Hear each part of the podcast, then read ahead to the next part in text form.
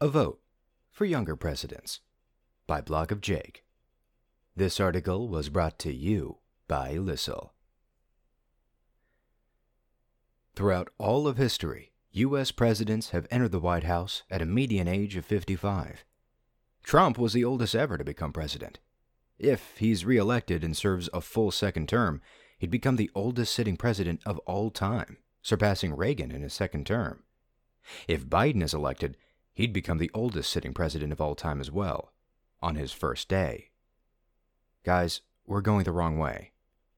Bernie and Bloomberg were even older than Biden. Warren would have been older than Trump upon election. Of the seven candidates who won at least one delegate in the Democratic primary, four were in their 70s, one was in their 60s, and two were in their 30s. Don't you find it odd that none of them were in their 40s or 50s? It seems that the ages of our presidential candidates are becoming as polarized as their politics. There's no one in the middle. I want a middle candidate for president, in terms of both age and politics. As far as the terms of approximating an appropriate age go, 40s and 50s seem like a pretty reasonable range. Cognitive function is certainly not all that make a good president, but it would seem to be a significant factor. According to a study in psychological science, it doesn't look like anything really good happens after 55. Of course, there is something to be said for growing wiser with age and other good arguments of that nature, which are totally valid. I should clarify, though, that when I say nothing good happens after 55, I'm strictly speaking in scientific terms of cognitive function for the average person. No offense to my elders.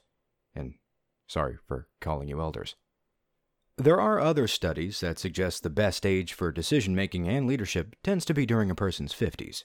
Of course, there are many exceptions. It's not an exact science applicable to every person by any means. Still, it seems reasonable enough to justify a solid range in which being too young or too old should almost never be an issue. Politics completely aside, the age range of recent candidates like Yang at 45, O'Rourke at 47, Cruz at 49, and Rubio also 49, Booker 51, and Harris at 55 seems to be a more appropriate one. They're all between the ages of 45 and 55, which presents an even narrower range than what I previously defined as 40s and 50s. Again, I'm not saying that this is a range that our president needs to be by any means, but I'm just saying it seems like a good age range to be within nonetheless. I may have issues with any or all of these candidates listed above, but in no case are any of my top concerns in any way related to their ages. I mean, Kanye's 43. It's helpful also to think about the best leaders our world has to offer outside of politics. I think it's safe to assume that the most successful companies tend to have some of the most successful CEOs. Here are some of the ages of those CEOs, the seven largest companies in the world, that is.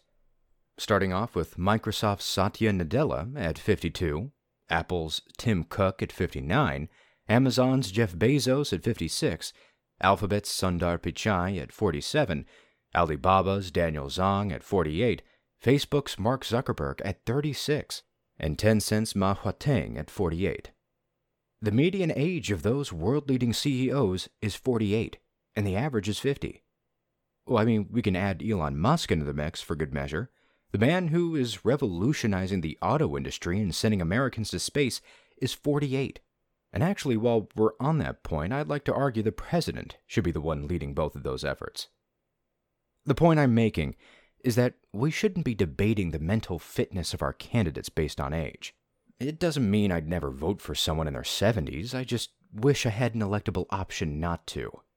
Candidates in their early 30s and late 60s generally seem both a bit young and old to me for the role of president, respectively. But I'd certainly vote for the right candidate at 35 or 65, even someone in their 80s if that individual candidate seemed pretty good to me. I don't want to be written off as some sort of ageist for having written this, and if that's not a term yet, I'm sure it will be soon. I mean, just because I generally want my football team's quarterback to be in his 20s or maybe even early 30s doesn't mean I wouldn't prefer Tom Brady in his 40s to most of the other quarterbacks in the league. It just seems logical to me that people in their 40s and 50s tend to be the best choice for person in the most powerful position in the world, you know, the President of the United States of America. Enjoy this article? Be sure to share it with your friends. You can find a written version of this article on blogofjake.com.